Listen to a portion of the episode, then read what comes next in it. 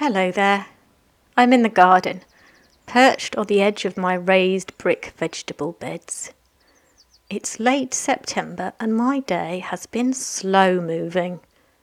I've struggled to concentrate and feel a bit discombobulated, which, whilst it is one of my favourite words, is not a feeling I care much for. And I'm full of self judgment that my mind has been so busy with dozens of thoughts rather than being calm, collected, and focused enough to actually get things done. So, here I'm sat at 4:30 in the afternoon. The sun has warmed the bricks to a toasty temperature, and as it casts a comforting light across the vegetable patch, the small golden body of an insect is briefly lit up. I can only name it as some kind of hover fly. I marvel at how it keeps so still in the air as if checking out the neighbourhood before moving in towards one of my rather punctured kale leaves. A large fly darts past in zigzags and then zooms off. My fly moves half a centimetre to the right at speed, still hovering, and though surprised by its buzzier cousin, it has not lost its focus.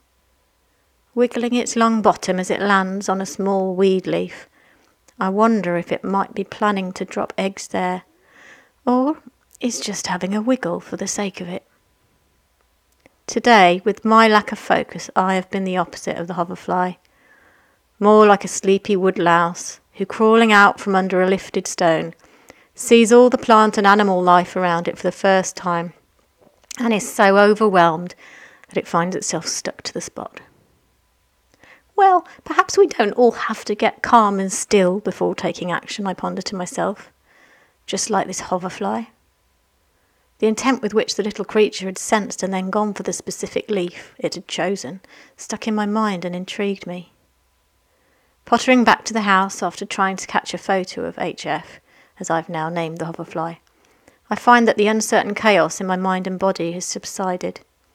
It seems that in the ten minutes or so it took to really observe nature, I was able to witness an example of how it's possible to be in seeming chaos and rapid movement while simultaneously keeping attention and focus on a goal. Well, I may not have quite the flying and hovering skills of my friend, but I'm feeling less overwhelmed about the mountain of possible things I could be doing. And choosing to follow the hoverfly's example of attention, focus, and action I decide to write this story down and record it for my podcast.